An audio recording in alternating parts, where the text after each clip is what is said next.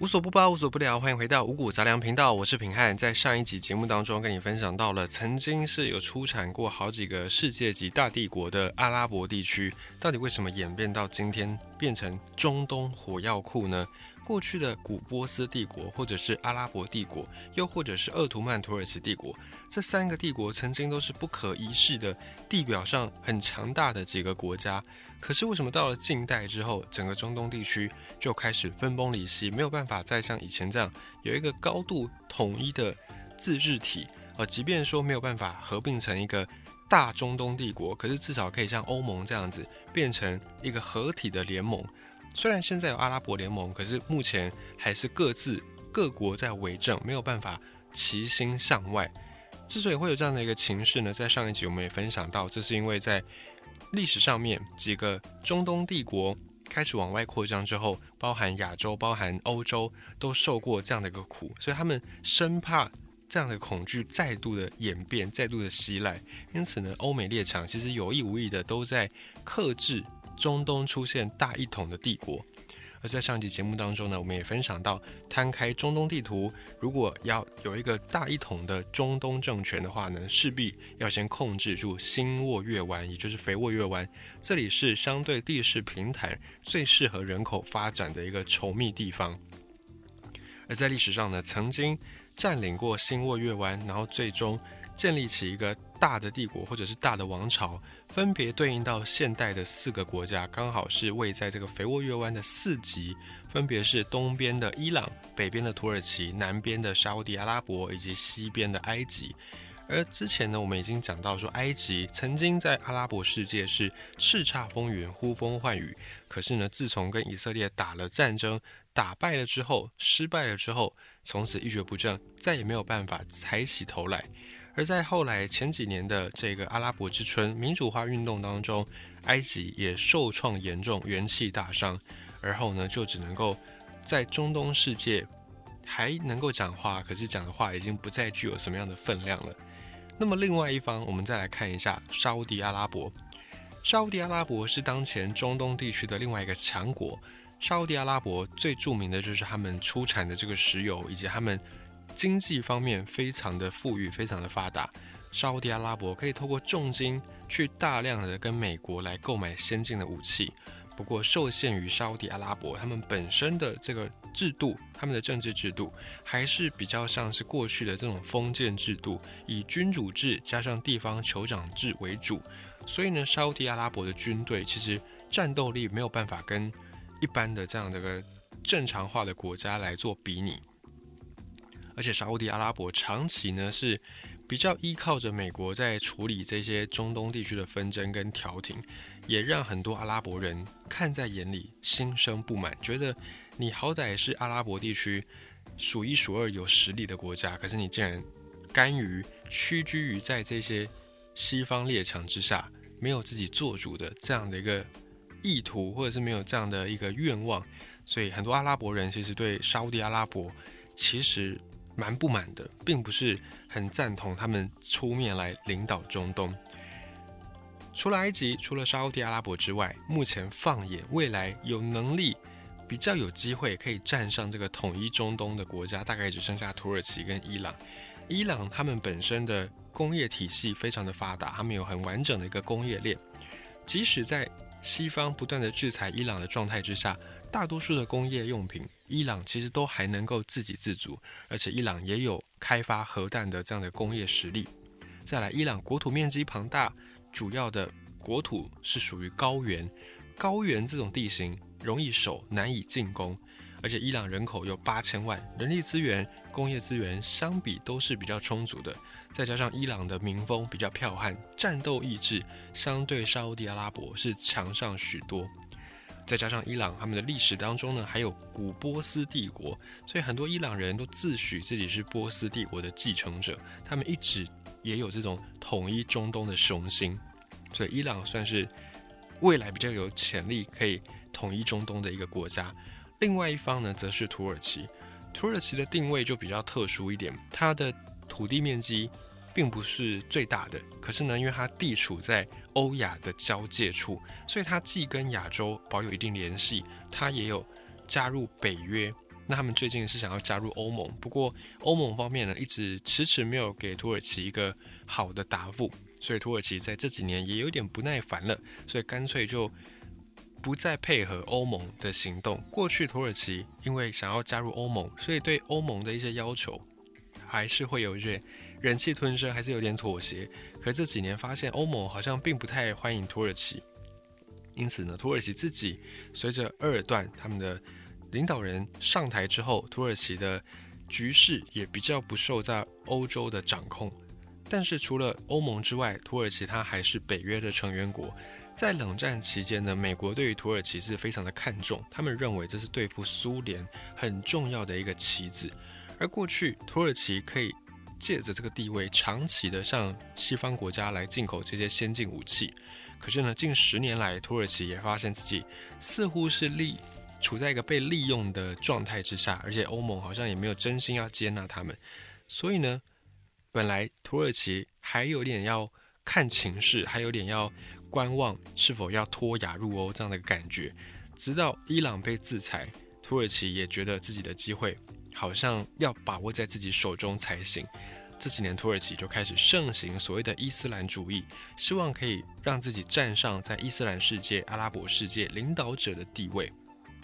而土耳其之心呢，美国也知道，所以美国一度试图要策动土耳其政变。在几年前，如果你还有点印象的话，土耳其曾经发生一场政变，可是这个政变很快呢就以失败告终。那么后续，美国又宣布说对土耳其的军售要叫停、要喊卡，然后对土耳其实施了一系列的金融制裁，导致土耳其的货币一度是非常的不稳定，非常的可能有一些贬值的问题。可是呢，美国纵使对土耳其做到这些，还是不敢伤筋错骨，因为土耳其它控制着黑海海峡，黑海海峡这个地利呢，它对俄罗斯来说是出入地中海唯一的通道。美国固然是要给土耳其一点点教训，告诉他说：“哎，你不要太靠势了，你不要太嚣张了。”可是，一方面呢，美国又不敢真的对土耳其大刀阔斧的进行。改革进行这种制裁，因为呢，土耳其控制着黑海海峡，美国还是有一点顾忌，怕说如果对土耳其做的太过火，他心一铁心一横，干脆倒向俄罗斯，那个当然是整个北约甚至整个美国也是不乐见的状态。所以美国现今在中东的战略就是属于这种扶持一方去打击另一方，联合主要敌人打击次要敌人，联合次要敌人去打击主要敌人这样的。合纵连横、交错的策略，这样的一个策略呢，必要的时候，美国也会亲自出兵去阻止这边最有机会成气候的势力来统一。所以你可以看到，在之前的这个埃及跟以色列的战争，上一个世纪六七零年代的埃及以色列战争，或者是在二十多年前的伊拉克战争，又或者是在这几年的土耳其以及伊朗，美国呢都有。要限制他们的意图，防止他们再继续做大。那除了在中东地区之外呢？其实美国在各地也比较经常会去操作这样的一个战略，就是扶植一股势力去对抗另外一股势力。因为对美国来说，维持自己是世界独霸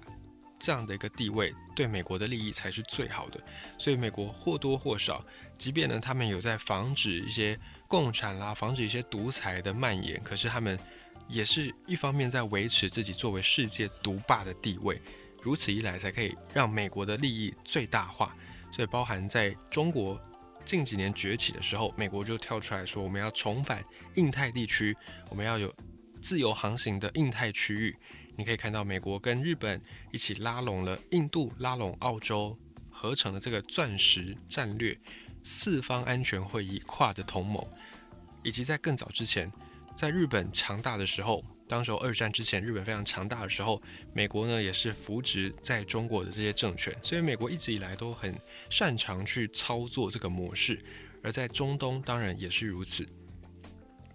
不过，因为中国崛起的关系，目前美国把整个战略计划做了一些更动，他们的重心目前已经不在中东了，包含之前我们可以看到，他们要在阿富汗撤军，也是一个，以及他们之前呢在中东地方呢。减少一些兵力部署也是如此，这些抽调出来的兵力，则是转调到印太区域，就是印度太平洋这个当中这个区域当中。所以未来在中东的局势少了美国的一个压制之后，会不会俄罗斯就趁势崛起呢？这个是有可能的一个选项。以及美国在撤出整个中东地方之后，在中东这里本来就各怀鬼胎的各个国家，再加上没有建国的各个民族，像是库德族等等。这样的一个角力势必会更加的激烈，而且可能呢就没有一个能够调停，没有一个能够去协调仲裁的机会。未来伊朗也有可能就这样称霸了整个中东地区，或者是土耳其也有可能就趁势做大，这些都不能排除是未来的一个可能性。那么除了中东问题之外，我们可以再顺道一提，就是美国跟欧洲之间的这些瓜葛。欧美，欧美，我们经常会这样去称呼，好像美国跟欧洲这边关系蛮好的。可是呢，美国对欧盟也是有一些忌惮，也是有一些在刻意的压制。从欧元诞生之后，其实美国很长一段时间都一直把欧洲，尤其欧盟当成是在经济发展上的很重要的对手、假想敌。这个威胁甚至不下于中国或者是俄罗斯。像之前的科索沃战争，就是为了要对付这个欧元，防止欧元超越美元变成国际的强势货币。为什么美国要这么样的维护美元呢？我们在这边不赘述，不过稍微讲一下，就是因为美国的美元是当今通行世界的最大宗的一种货币，那美元对美国的经济利益当然也是非常的重要的，所以美国为了保障它的利益最大化。它必须要去保障美元的最大流通，因此对于欧元，它必须要去做一些打压。那人民币强了之后，它也会做人民对人民币去做打压。美国并不是特意要针对哪一个势力，它只是要防止会威胁到它的利益的人。所以如果欧盟挡在前面，它就会动手去解决这个障碍；如果是中国挡在前面，它就会也一样去排除挡在它前面的这个障碍。那叙利亚战争之前，在引发了很多的难民的这场叙利亚战争，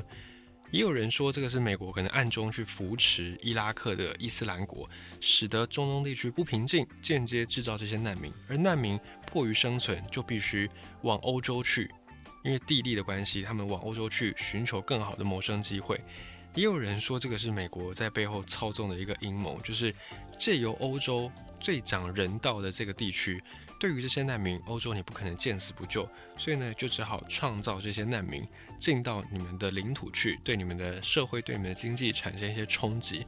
届时呢，欧盟就会陷入政治上的分裂。确实，我们也在之前的难民危机，二零一六、一七年的时候，看到欧洲的欧盟国家因为难民的议题而瞧不拢，甚至一度呢有一些不愉快发生，包含德国主张要收容难民。可是呢，在东欧第一线的这些国家却跟德国背道而驰，觉得说我们不应该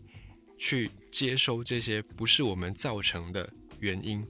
而产生的果。很多东欧国家就有这样的一个不满的声音，所以当时欧盟也受到了一些冲击。而最后，中国会不会也是一个可能变着中东崛起的这个趋势，而在踏上？中东地区，美国离开之后产生的这个权力真空当中呢，当前中国它靠着“一带一路”，一个是伊斯兰世界，一个是非洲，这是中国推动“一带一路”两大的重点。在中东地区是世界的能源、世界的交通中心，而非洲呢是一个世界目前最大的潜在市场。所以这些年，中国他们一直在布局这两个方面：中东的伊斯兰世界以及非洲的合作关系。而且他们也都在这几十年间取得了蛮好的成果，对中国来说都是一个比较正面正向的成果。未来美国走了之后，中国在这里就可以更不用去顾忌的去发展。这个对国际形势也会再产生一些新的变化，尤其在阿富汗伊斯兰国、伊斯兰酋长国建立之后，跟中国之间的这种竞合关系也会再出现一些变化。那么当前美军看起来要撤出阿富汗，美国的战略也确实已经在调整，要撤出中东，往亚洲、往太平洋区域来移动，这些一定会在更改，一定会在牵动新的国际局势。至于这个局势啊怎么样的发展呢？还不只是要看美国而已，还要看中国，还要看俄罗斯，还要看欧盟这边的态度如何。不过现在看起来各国都因为疫情而自顾不暇，所以会不会有一些国家就趁时做大？不能排除这样的一个可能性。那欧洲之所以会跟中东地区有关联，我们在最后再岔开题目再讲一下，其实也不算岔题，也算是切题。要讲到为什么欧洲跟中东地区也有关联，是因为之前我们刚才有讲到，中东地方曾经有出过一个鄂图曼土耳其帝国。它在一战之前呢是非常非常强盛的国家，而在一战之后，工业革命之后，一战之前，哦，工业革命之后，英法两国崛起，在欧洲地区呢算是一个横扫风云的概念。那英法以及俄罗斯当时还是沙俄，他们为了自身的国家的利益，所以就往世界各国去做殖民，去做侵占。那他们也看上了鄂图曼土耳其这个非常肥沃的肥羊。英法跟沙俄，他们都同时想要去瓜分鄂图曼土耳其，想要来分赃，想要来增加自己的利益。于是呢，在北非之后，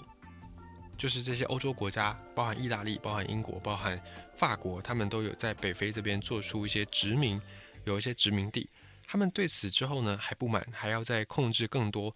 像是埃及就被英国给控制住，苏伊士运河当时就是英国在把持的。英国靠着这个苏伊士运河也赚进了不少的利益，他们要去瓜分这个鄂图曼土耳其，所以呢，就在当时鄂图曼土耳其一战之后解体之后，各个民族开始要去做国家的创建，开始要去做民族国家的创立。可是呢，英法俄当然不可能坐视不管，他们就有意无意的参与其中。或者是承诺当地的民族会给他们独立国家，但是一方面呢又撕毁这样的一个誓言，撕毁这样的一个合约，所以在当地的这些阿拉伯人长此以往就积怨很深，就觉得欧美列强不可信。当初呢相信你们会为我们打造出民族的国家，可是你们为了自己国家的利益，却欺压我们这些阿拉伯人，欺压我们这些民族，所以后来。这些阿拉伯人在建国之后，对于欧美本来就不是非常的好，本来就不是非常的欢迎，甚至对他们还有点感冒。而在更加之后，各方的势力都在中东这边做角逐，做所谓的代理人战争，他们更是不满欧美，更是不满欧美势力的介入，也因此可以说，现在的中东会如此的混乱，甚至。欧洲地区甚至美国很多都要花非常大的资源、非常大的人力、物力、财力在中东，其中可以说某种程度上是他们自己种瓜得瓜得到的一个恶果。当初要是没有去贪图这些利益，去阻止人家的国家创立、阻止人家的这些进程，其实根本不用去淌这些浑水。关于这个部分呢，如果你想要再了解更多深入的资讯，你可以去参考。阿拉伯人五百年这个创这个著作这本书，还有分上下册，那里面就很详细的就去交代说，为什么曾经在历史上是如此辉煌的阿拉伯文明，到了近代却变成一个中东火药库，变成这么样不稳定的地区，背后